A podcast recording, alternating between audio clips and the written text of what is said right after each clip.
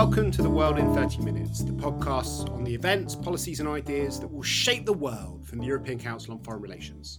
My name is Mark Leonard. I am Director of ECFR, and this week's podcast is going to be about the crisis of democratic capitalism.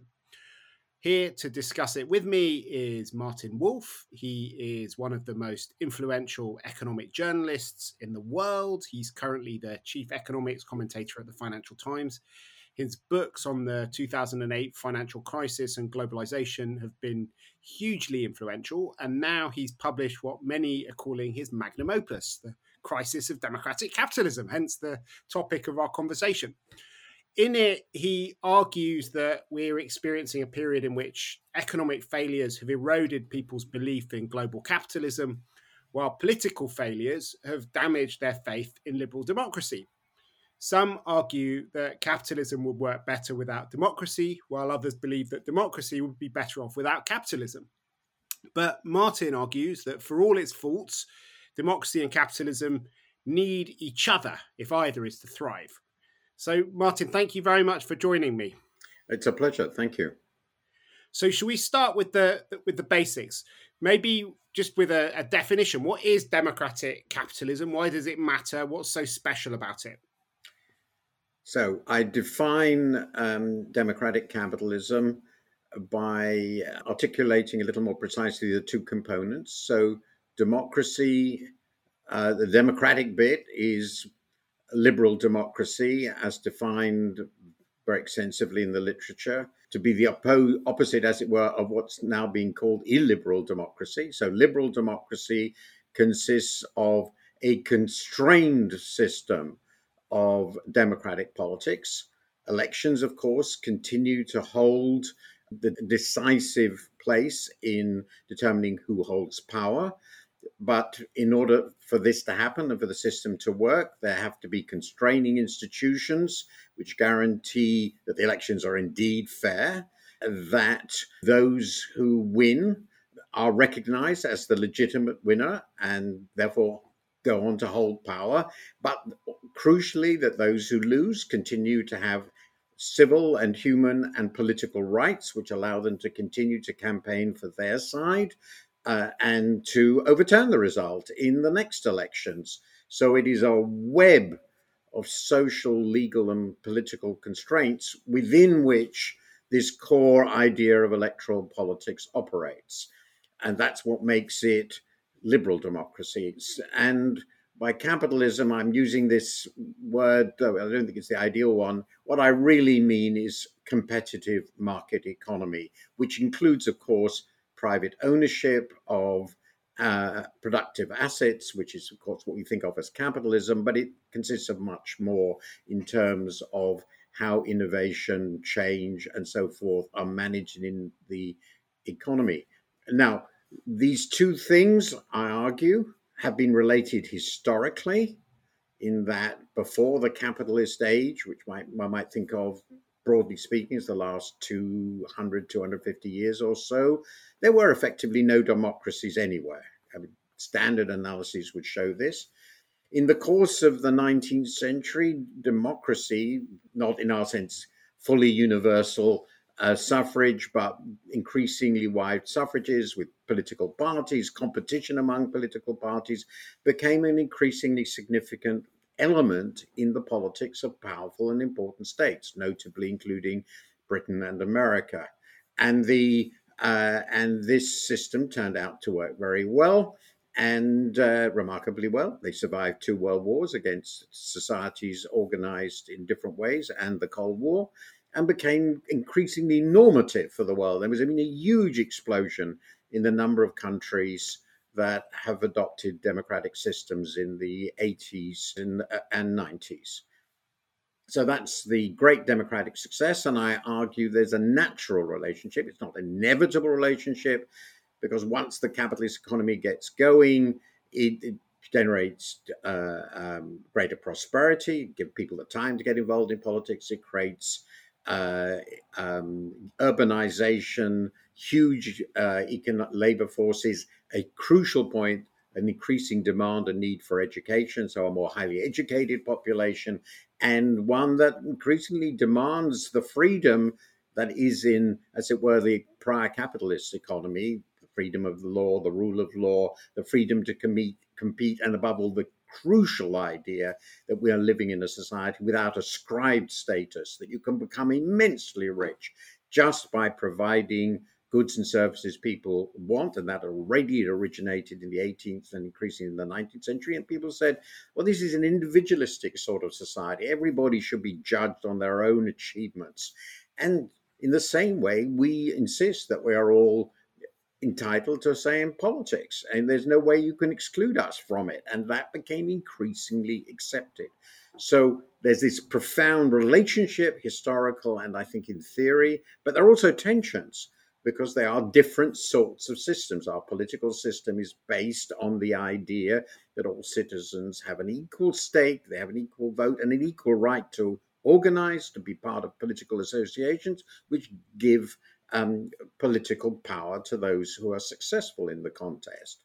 Our economic system, of course, for all the fact that I think it has generated huge increases in wealth for everybody, ultimately, everybody in the long run got better off. Nonetheless, it's highly inegalitarian. It generates huge concentrations of economic power, particularly once we invented the corporation. And that starts distorting the democratic ideal. So there's profound tension between the two.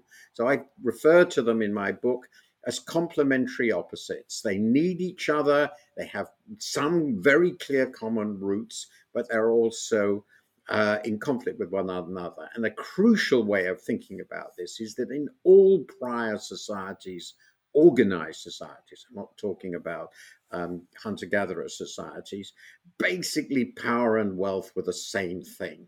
If you had wealth, which was land wealth on the whole, control territory, you had power and vice versa. What we're trying to do is an extraordinarily difficult thing which is to create a society in which those who hold wealth are not necessarily those who hold power. That the people who hold power are elected prime ministers or presidents are not necessarily at all wealthy or even supported by the wealthy.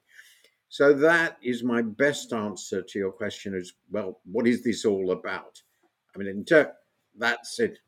That was very magisterial. Um, one of the really poignant things about this book is that you obviously thought a lot about the dream and the ideal of a democratic capitalist society, but you're also very fearful about it falling apart. And you anchor some of these fears in your own personal family history. Can you maybe both tell people why you're worried at the moment, but also a bit about that family story, which was incredibly moving? Well, perhaps I'll start with the latter. I mean, in essence, I'm one of many people who uh, are the product of political refugees. In my case, crucially, people who came from uh, Europe during the Nazi era. Um, my father came from Vienna in 1937 because he was, could see very clearly which way the wind was blowing. And my mother escaped with her family. She was Dutch uh, in a trawler that her father succeeded in getting hold of. We've never been quite clear how and uh, he, she came with her four brothers and sisters, her parents, and one other member of the household. And my her grandfather, her father, sorry, my grandfather, asked all the members of his family. It was a huge family. He was one of nine to come with them, and none of them did come. And essentially, all their family was killed in the Holocaust, just as all my father's wider family, beyond his immediate family, was also killed. And we think something between 40 and 50 people aunts, uncles, and cousins were killed. Now, the reason this bears has a relationship is that the great lesson, of course, one learns from this experience is that societies one considered highly civilized and ordered. Germany was one of the richest and most highly educated countries in the world, can collapse totally into the extremes of barbarism if disasters befall. Of course, there was the first First World War, but also crucially following that a whole range of economic disasters, of which the greatest of all was the Great Depression, which led in a very short period to the emergence of Hitler as the do- dominant politician in Germany. So, the crucial lessons I drew from this is civilization is fragile.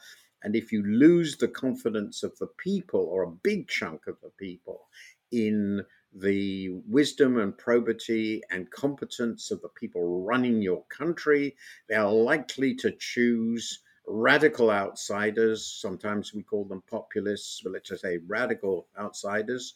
Um, frequently, I think most most frequently in ordered societies on the right, who will come along and say, "Give me all the power, allow me to to uh, punish all your enemies, often conveniently foreigners and weak minorities, and I will solve all your problems." And while I'm not suggesting we're there yet, it's obvious to almost anybody that we're seeing echoes of that in the politics of many countries in we thought of as consolidated democracies and the most important example of course is the US so you draw an echo between that Great Depression that you were talking about and the global financial crisis in 2008 and Trump and Brexit as I mean obviously nothing like the uh, yet the experience which our respective families faced in the 1930s in Germany. But can you talk a bit more about how this economic disappointment, which you identify, is such a powerful explanation for, for the rise of, of populism on the left, on the right, in these very uh, sophisticated and, and wealthy countries? So there is a big debate out there among social scientists, politicians, and political scientists and economists about what what comes first? Is it cultural change or economic uh, decline? My view is a two. These are interrelated. It's often very difficult to separate. Um, a lot of cultural change has economic roots and uh, and consequences. But but I also argue there's a lot of evidence, uh, historical and more recent um, um, empirical work, which shows in very great detail how economic uh, um, disappointments and failures radicalize people. Indeed, one of the best known recent uh, pieces of research, which I cite, shows that if you have financial crises, just to take that example, the tendency for politics to become subsequent to that profoundly populist uh, and uh, uh, in many different ways is is very very strong. So my thesis essentially is that over the last, uh, say, uh, the last 40 years or so, um, a number of long term trends, most of them unavoidable and not overwhelmingly linked to globalization, though it's a factor, more in finance, in my view, than trade, but it's a factor in both, um, have transformed the economic position, uh, the relative uh, economic position, not so much the absolute position of very large parts of our society, and particularly uh, uh, and crucially the old industrial working class, which was a very powerful element in our societies. It was the bastion of center left parties. The trade union movement was a way of organizing these people within a political context. And I have to say that half a century ago, when I was young, I didn't recognize how crucial this was because I suppose one took it for granted. Um, but a lot of the pressure and and the ideas for what I think of as the mid 20th century settlement, the social democratic settlement or the liberal settlement in the US, the FDR, the New Deal settlement perhaps, uh, came from those groups. It's worth remembering that a country like Britain, um, not far short of half the labor force was in industry broadly defined 60 years ago. I mean, it was enormous. And it's now down to about, and we're finding it very broadly, about 15. This is an enormous transformation. And we weren't aware of how profound that was to these people, their relative position in society, their ability to organize themselves, um, and the ability of the organizations they were part of to have political salience. And I think this created insecurity, fear of downward mobility. There's a lot of literature on that, anxiety. Um, uh, some people call uh, status anxiety, it's relative position anxiety. This, uh, then, I argue, was reinforced massively by the financial crisis. It's not as severe as the Great Depression, thank God, and therefore the responses weren't as wild. I mean, the the discrediting of the establishment was not as great, but the um, the financial crisis is a big economic shock. The, the, economic shock was very great in the short run. There were masses of defaults. Lots of people lost their jobs. But it's more important than that. A financial crisis is an incredibly visible, unmissable uh, signal to anybody watching at all, which is basically everybody when this sort of thing happens. If you think our bank's going to be open tomorrow, well, people start noticing, and they it's an unmissable signal that the people in charge of pretty well everything, you know, the politicians, the bureaucrats, the central banks, if you separate them out, the financiers, the banks, uh, pretty well the entire establishment have no idea what they're doing. And when it all goes wrong, even worse, and it was a very big thing in um, the US, they were all bailed out with our money, as it were, and nobody went to prison. And everybody pretended it was all fine. And this was then followed, and I showed this, by massive fiscal austerity, much of it loaded onto government spending, which of course d- damaged precisely the people I've described, uh, sort of the middle to low of middle to not to bottom, not the bottom, the middle uh, and lower middle parts of our societies. And so that was a two for one, as it were. And I think by 2015 or so, in both the US and UK, and particularly vigorous there, I think, because the financial sector was such a big part, not only of their economy, but of their vision of the future of their economy. And so I think they got very angry. And when people came along and said, they're all crooks, we have to drain the swamp, well, that's not surprising. Of course, the populists came along in Britain, they came along with the idea, well, really what's pr- the problem here is Europeans. They're, they're screwing us. I mean, you just have to find an enemy. It doesn't, in a way, matter who, nor does it even matter whether it makes sense, because the people who might make sense are now completely discredited. And the very final point I make is if you look at it, and I've got lots of numbers on this, I do numbers. Uh, I mean, the truth is that the financial crisis was a turning point for most Western countries. Germany is really the only exception. Real incomes head per head now are far below what they would have been in the pre if the pre-financial crisis trends had continued. Britain is striking; it's down there with Spain. GDP per head is now 30% below what it would have been if the pre-crisis trend had continued. And that means that the financial crisis was not only a huge shock which destabilized politics, it has had long-lasting legacies, and people are giving up on the idea that growth and rising living standards for them is actually possible. That's a transformative moment in our history.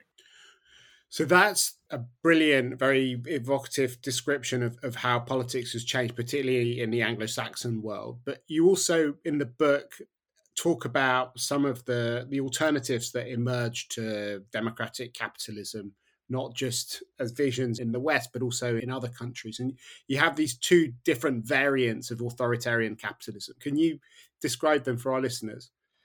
Well, this is what we're seeing at the moment. Um, I think there are other possibilities, but we're seeing two things going on.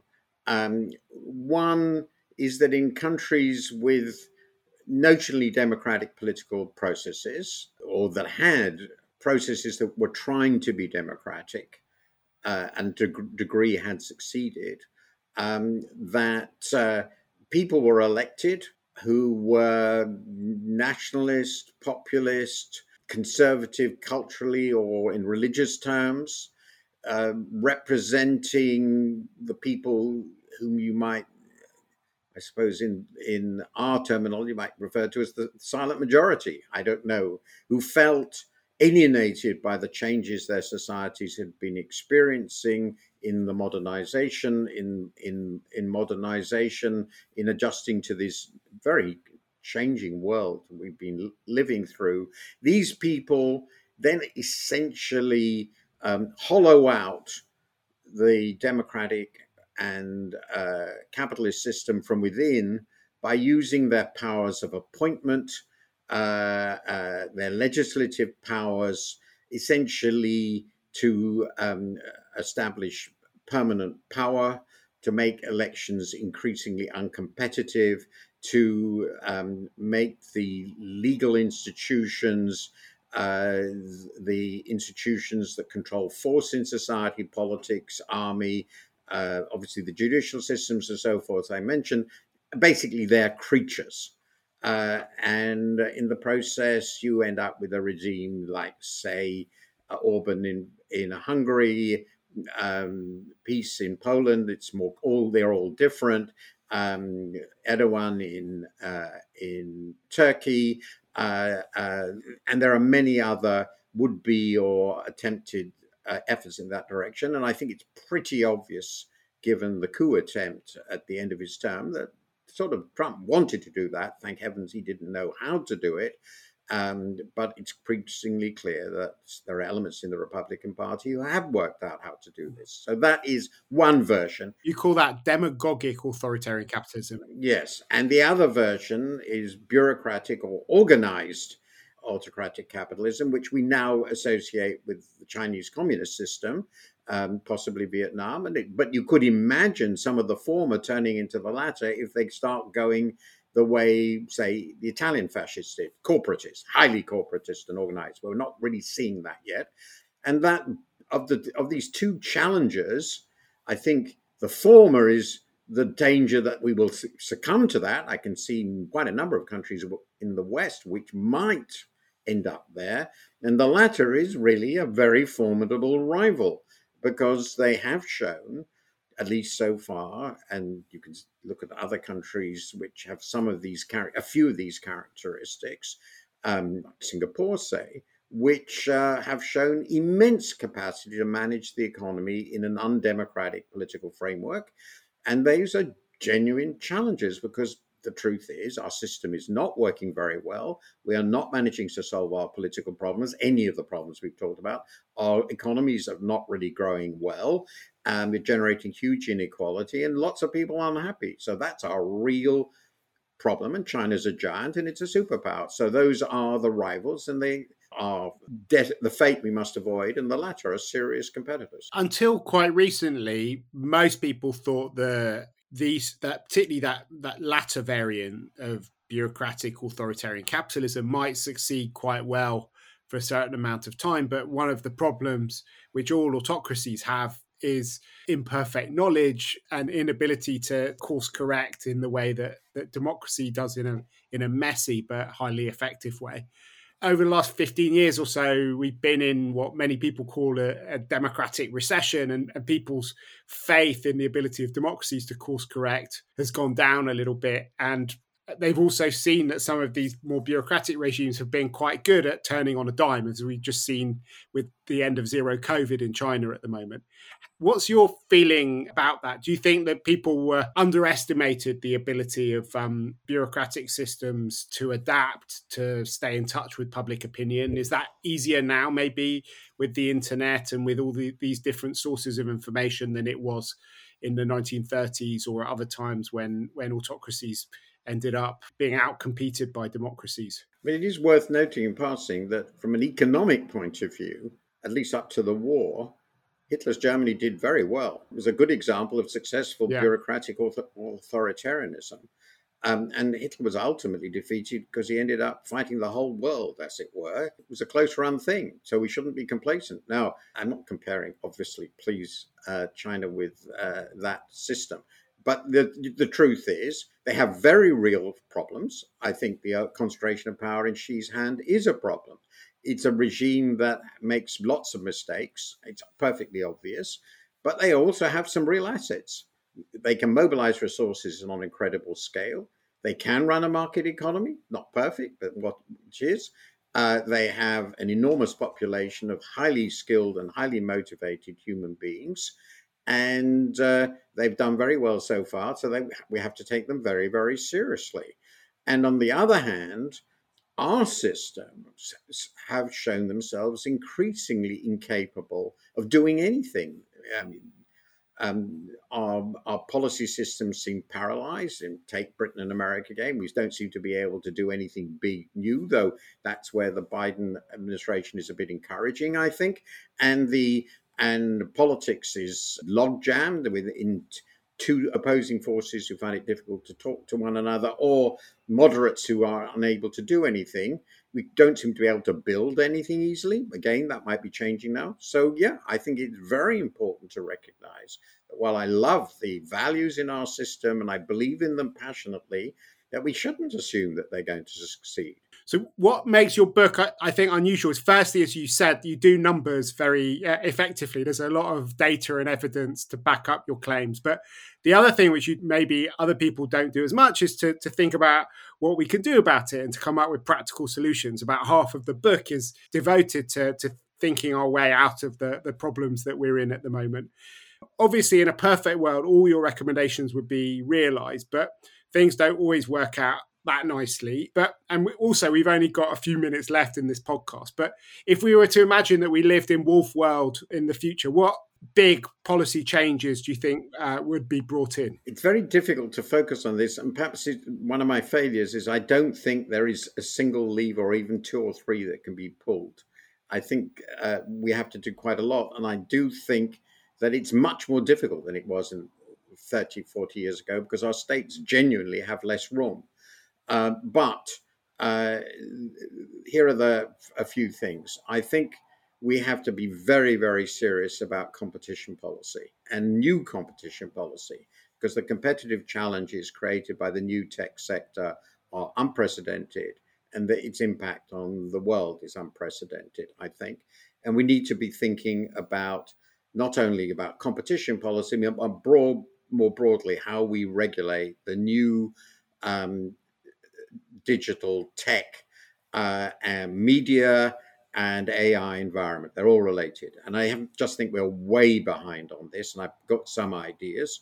And I'm just going to focus on it in economics. The second most radical idea, which is to reduce financialization of our economy, is to eliminate the tax deductibility of interest, which uh, most economists recognize as an incredible distortion.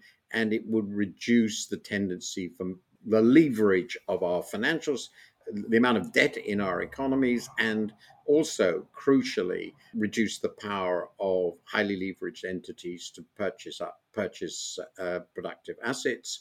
The third thing i'm very very keen on is really acting seriously against tax avoidance. Tax evasion and above tax avoidance evasion is also part of it um, the role of tax havens, which I discuss in detail, and making the tax system more credibly fair. And this involves a lot of different changes.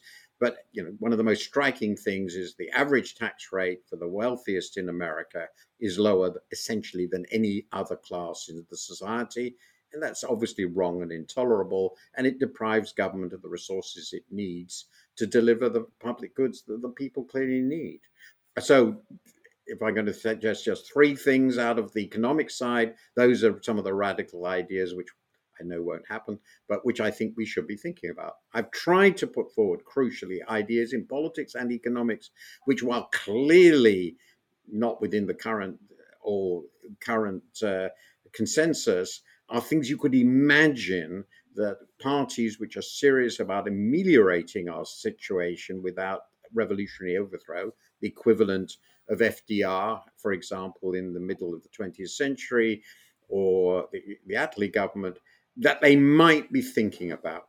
Because I think we might move, be moving to a situation in which we will need such reform if our system is to survive. I think that's maybe one of the most radical and countercultural parts of your book that you quote Shrine of of Apollo at Delphi, nothing in excess, and it's a very unfashionable goal in today's media environment to try and avoid the excesses, to to look for sensible, evidence based ideas which are very balanced. How do you think that this credo is going to survive in a political environment that is operating in a much more fragmented world where people tend to gather in self radicalizing tribes and filter bubbles, and where the societal basis for those kinds of moderate approaches, such as FDR, just seem to have disappeared in, in much of the world.